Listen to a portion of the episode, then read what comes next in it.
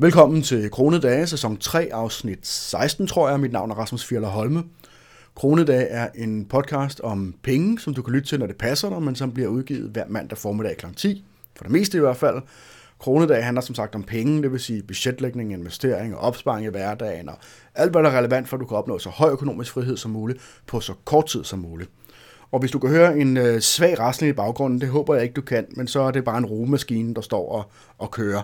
Øhm, et emne, som især er interessant for at opnå økonomisk frihed, det er jo selvfølgelig investeringer. Investering er jo tricky business, og det er relativt let at begå fejl, hvis man kaster sig ud i det første gang. Og øh, det kan fx være risikabelt at investere i aktier med stor risiko i forhold til din risikovilje, men hvis du eventuelt spreder dine investeringer klogt, jamen så kan afkastet i høj grad være risikoen værd. I denne her uge der skal vi diskutere, hvordan du kan blive en bedre investor ved at gå systematisk til værks. Den primære forudsætning for at investere fornuftigt, det er at have en plan. Hvordan vil du kunne vide, hvad du skulle investere, hvis du ikke har en plan? Og måske, eller især mindst lige så vigtigt, hvordan vil du kunne evaluere dine resultater, hvis du ikke har en plan? En uh, investeringsplan, den indeholder seks punkter. Det første punkt, det er at notere, hvad det egentlig er, du ønsker at opnå. Overvej, hvad dit egentlige mål er. Og øh, det kan være et kortsigtet, det kan være et langsigtet mål, men tænk over, hvad er dine mål, og hvornår har du planer om at nå det her mål. Når du så har gjort det, så er det vigtigt også at kigge på din risikotolerance, og det skal vi tale om om et øjeblik, så det springer jeg lige over nu.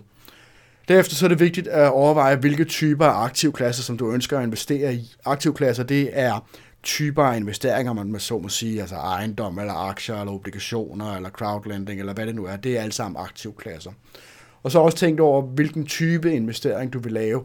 Skal det for eksempel være noget passiv indkomst, øh, udbyttebetalende aktier, som bare udbetaler løbende penge, fordi du gerne vil have den her passive indkomst hver måned, eller hver kvartal, eller hvad det nu er. Eller vil du hellere have en akkumulerende øh, øh portefølje, hvor at, at porteføljen stiger i værdi, men at du ligesom skal realisere nogle afkast, før at, at du rent faktisk kan få penge i hånden, når man så må sige. En lidt relateret ting, det er også at kigge på, hvor aktiv du ønsker at være.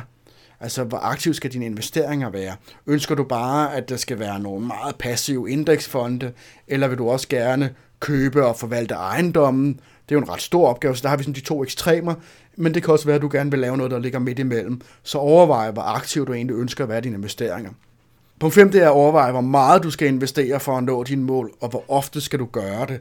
Hvor mange penge skal der simpelthen investeres, og er det bare en engangsinvestering, eller er det noget, der skal gøres hver måned? Og det er klart, at hvis det er noget, der skal gøres ofte, jamen så skal man selvfølgelig også tænke over, øh, hvordan finder jeg de her penge.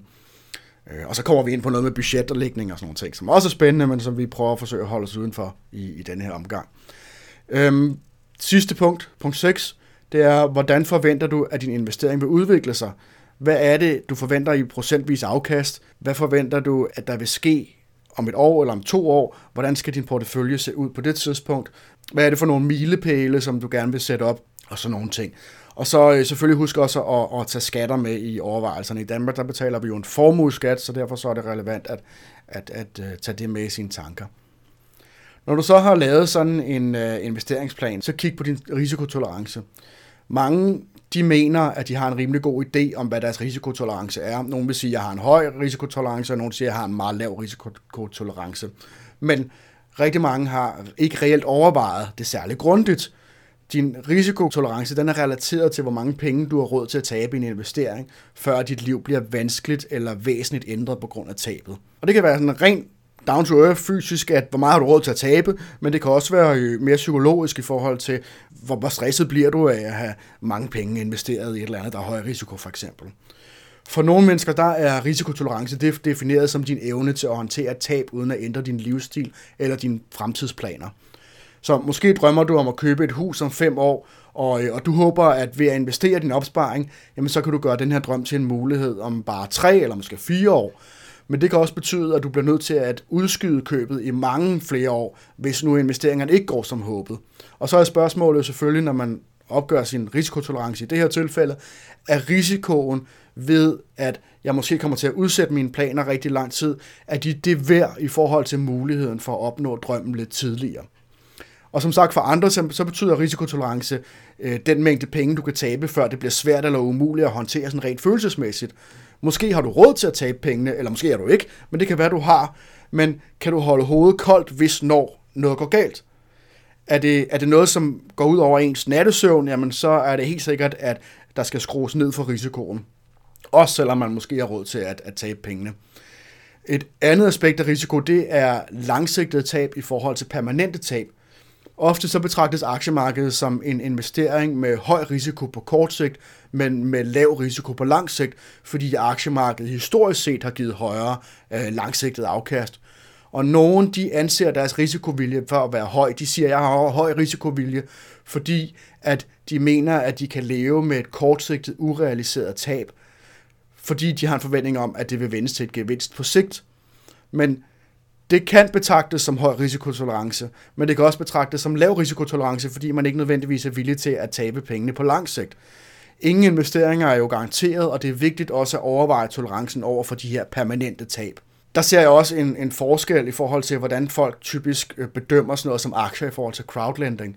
Fordi tab på aktier, men det betragtes ofte som midlertidigt tab, hvis man ikke har solgt sine aktier, hvis de bare er faldet i kursværdi, men man ikke har realiseret tabet. Mens at øh, ubetalte lån i crowdlending, jamen det er jo permanente tab, og det er ikke noget, man sådan kan, kan udskyde. Aktiekurser, de kan gå op og ned, og de, de kan nok stige igen på sigt, hvis man har tabt nogle penge på dem. Men man kan ikke bare afvente, at en eller anden låntager, som er gået konkurs, at de på længere sigt de bliver en gevinst for dig. Her er ligesom en tvungen realiseret tab. Men i virkeligheden, jamen, så indebærer begge dele, altså både aktier og crowdlending, jo en risiko for permanente tab. Den ene er bare mere åbenlys end den anden, eller mere sådan håndgribelig, mere øh, til at tage at føle på. Og en anden ting er også, at nogle mennesker de begynder at investere ved at lave højrisikospekulation, som så viser sig at være heldige. Det kan øh, meget let få nogen til at tro, at fordi at de har haft et kæmpe afkast i de første investeringer, de har lavet, jamen så har man en højere risikotolerance, end man reelt har. Det er meget nemt at have en høj risikotolerance, hvis man er meget optimistisk. Det er sværere, hvis man er pessimistisk. Det kan også få en til at tro, at man er god til at vælge de rigtige investeringer, selvom tidligere afkast var rent held. Ofte så er det derfor typisk, tænker jeg, bedre at tabe penge tidligt, når man kaster sig ud i spekulative investeringer, fordi på den måde så undgår man urealiserede forventninger, og, øh, og så bliver man måske også afskrækket for at tage risici, som potentielt er for store i forhold til ens personlige risikovilje. Desuden så er der også, en ting er ligesom at, at kende sin egen risikovilje, en helt anden ting, det er at kende risikoen ved de enkelte investeringer. Altså, hvad er din vilje, og så også, hvad er øh, den potentielle risiko ved en bestemt investering. Og det er måske endnu mere øh, svært at vurdere risikoen ved en, en investering, end det er at kende sin egen tolerance. Især fordi, at risikoinvesteringer jo ofte er baseret på historiske kortsigtede kursudsving, hvilket måske eller måske ikke er den form for risikovurdering, som du er på udkig efter. Og øhm, jeg har ikke det perfekte svar på, hvordan du skal investere dine penge, eller hvilken risiko, der er rigtig for dig, eller hvordan du kommer frem til den rigtige risikovurdering. Øh, hvis, hvis jeg havde det, hvis jeg kunne lave en perfekt risikovurdering, så var jeg meget rig i dag. Øhm, og øh, ja, og det er jo fordi, at det er en meget individuel ting, men det er vigtigt at vide, hvad du er villig til at risikere, og så bør du altid afveje risikoen ved en investering i forhold til din egen risikotolerance. Øh, Øh, men når alt kommer til alt, jamen, så er der ingen investeringsstrategi, der garanterer succes, men nogle strategier er mere tilbøjelige til at opnå det, som du søger. Det var risikoen. En anden ting er også, at det er vigtigt at diversificere sin portefølje med forskellige investeringstyper. Selvfølgelig ikke for alle, men for langt de fleste. Nogle investeringer de bliver betragtet som høj risiko, og andre de vil jo blive anset for mere risikofyldte, som sagt. Nogle appellerer utvivlsomt mere til din personlige smag og dine personlige mål, men normalt er det en god idé at sprede din portefølje over flere aktiver og over flere sådan risikoniveauer. Investering i indeksfonde er især ofte en meget god idé at gøre det på, Øh, uh, indeksfonde, det er fonde, som køber et sådan bredt udsnit af aktiemarkedet, uden at de selv forsøger at udvælge dem for dig, men at, at de bare prøver at købe for eksempel 500 største amerikanske aktier, eller de 2.000 største aktier i verden og sådan noget. Og fordelen ved dem, det er, at de giver en bred eksponering til relativt lave omkostninger. Det vil sige, at du vil have flere investeringspenge, som kan gå til at opbygge din formue, end at øh, de bliver sendt i lommerne på visse banker og fonder, som, øh, som tager høje gebyrer for at forvalte folks penge. Nogle ETF'er, altså øh, de her investeringsfonde, de giver også eksponering for andre aktivklasser end bare aktier, for eksempel selskabsobligationer. Så man kan godt investere i andet end aktier ved at stadigvæk at, at holde sig i udbredt grad til indeksfonde. Det er vigtigt også at overveje at investere i øh, andre ting, såsom for eksempel fast ejendom, guld eller andre råvarer, som kan blive en del af din portefølje, og dermed er med til at sprede porteføljen endnu mere. Øh, nogle mennesker, de anser bestemte aktivtyper for at være kedelige, for eksempel, eller mange, der tænker, at obligationer og guld er kedelige. Øh, men det kan også være, at de anser dem for at være mere spekulative. Det er der nogen, der ser for eksempel crowdlending. Det er en diskussion i sig selv om, hvorvidt det er det eller ej, men det er der i hvert fald nogen, der mener. Men hvis du i det mindste overvejer alle de her forskellige øh, muligheder for at investere, jamen så vil du uden tvivl også finde nogen, som kan øge din diversificering på en måde, som også matcher din investeringsplan. En øh, grund til for eksempel, eller et eksempel på, hvorfor det kan være en, en fordel at, at diversificere, det er, øh, jamen det er jo for eksempel guld er et godt eksempel, fordi Guld er historisk set negativt korreleret med aktiemarkedet. Det vil sige, at når der har været et fald på aktiemarkedet, så opstår der samtidig en stigning i guldpriserne. Det er selvfølgelig ikke noget, der sker altid, men det er en, en tendens, vi har set rigtig meget, og det giver også god mening, at når folk de, øh, bliver bange for at smide deres penge i aktier, jamen så er der rigtig mange, der køber guld i stedet for. Og det gør jo så guld til en, øh, et interessant aktiv, hvis man gerne vil udjævne sin portefølje. Det vil sige, at, øh, at hvis man ligesom aldrig ser de her kæmpe store udsving i, eller sjældent ser de her kæmpe store udsving i, i porteføljens værdi, jamen, så er der mange, der vil have glæde af det, fordi de har mindre bekymring i de her perioder, hvor at, at for eksempel aktiemarkedet det er for nedadgående. En anden ting er også, at det er vigtigt ikke at investere mere, end du har råd til at købe, og så ikke blive for grådig, når du investerer for at opnå eventuelt kortsigtede gevinster. Som nævnt, så er det jo især let at blive grådig, hvis det går rigtig godt i begyndelsen. Men også erfarne investorer, som måske tidligere har tabt penge, vil blive fristet til øh, eller blive fristet af højere gevinster til at investere rigtig meget i aktiver med høj, øh, hvad skal man sige, høj risiko og høj potentiel afkast. Og øh, personligt så ved jeg, hvordan det føles i forbindelse med kryptovalutaer og ja, også aktier, må man sige. Det er ret fristende nogle gange at gå all in i et eller andet, for eksempel i en kryptovaluta, hvis den har en rigtig god use case, og man har brugt lang tid på at sætte sig ind i den, og, og man kan se, at det har et godt vækstpotentiale. Øh, men det er jo ikke det samme som, at man rent faktisk vurderer rigtigt. Og øh, samtidig så kan det være et ret sjovt spil at, at, at lave sådan nogle ting. Også selvom at jeg jo personligt for eksempel ikke er rigtig meget for gambling, så kan jeg godt blive tiltrukket af den her slags. Og øh, problemet med den her mentalitet, det er jo, at det kan føre til meget store tab. Og derfor, hvis du tager dig selv på et tidspunkt i at blive rigtig begejstret, når du investerer, så forsøg ligesom at, at lægge det lidt til side, og, og så se objektivt på situationen, og så vurdere risiko i forhold til gevinst, og om det matcher dig, inden du fortsætter det er en rigtig god måde ligesom at, at, at køle lidt ned, hvis, øh, hvis det bliver lidt hektisk i en periode, når man sådan synes, at en eller anden form for investering er super spændende. Og så øh, er det også vigtigt at holde øje med dine investeringer for at sikre dig, at de klarer det godt. Nogle de siger, at man skal øh, set and forget, som det hedder på godt dansk. Og jeg er tilbøjelig til at være enig. Altså, at man skal bare investere, og så skal man lade være med at følge det for meget. Fordi det er en rigtig god idé at ignorere de her små prisstigninger, fordi de er umulige at forudse. Og så betyder de jo ikke noget på den længere bane, men det er ikke nødvendigvis en god idé helt at ignorere langsigtede investeringer eller tendenser. Øh, tingene de ændrer sig jo i finansverdenen og også i samfundet generelt, og det der tidligere var solide investeringer, jamen det er det måske ikke for evigt. Uanset om det er amerikanske aktier eller ejendom i København eller guldminer eller hvad det nu er, jamen så vil det måske ikke fungere lige så godt i fremtiden, som det har gjort tidligere, eller som det måske ikke har gjort tidligere, men som du forventer, det vil komme til at gøre. Et eksempel er for eksempel de her fem megatrends, som jeg har skrevet en artikel om på et tidspunkt. Jeg er ret sikker på, at hvis du googler de fem megatrends, så den vil, vil komme der. Øhm, og, og der er nogen, der investerer efter de her fem megatrends, altså idéerne om, hvordan fremtiden vil se ud, at, at vi vil bruge mere IT, jamen så kan man investere i IT-virksomheder. Men måske bliver fremtiden noget helt andet, end man havde regnet med. Det er jo meget svært at spå, ikke? Og, øh, og så er det naturligvis øh, nødvendigt en gang imellem lige at følge op på sin portefølje, og så, og så eventuelt tilpasse den.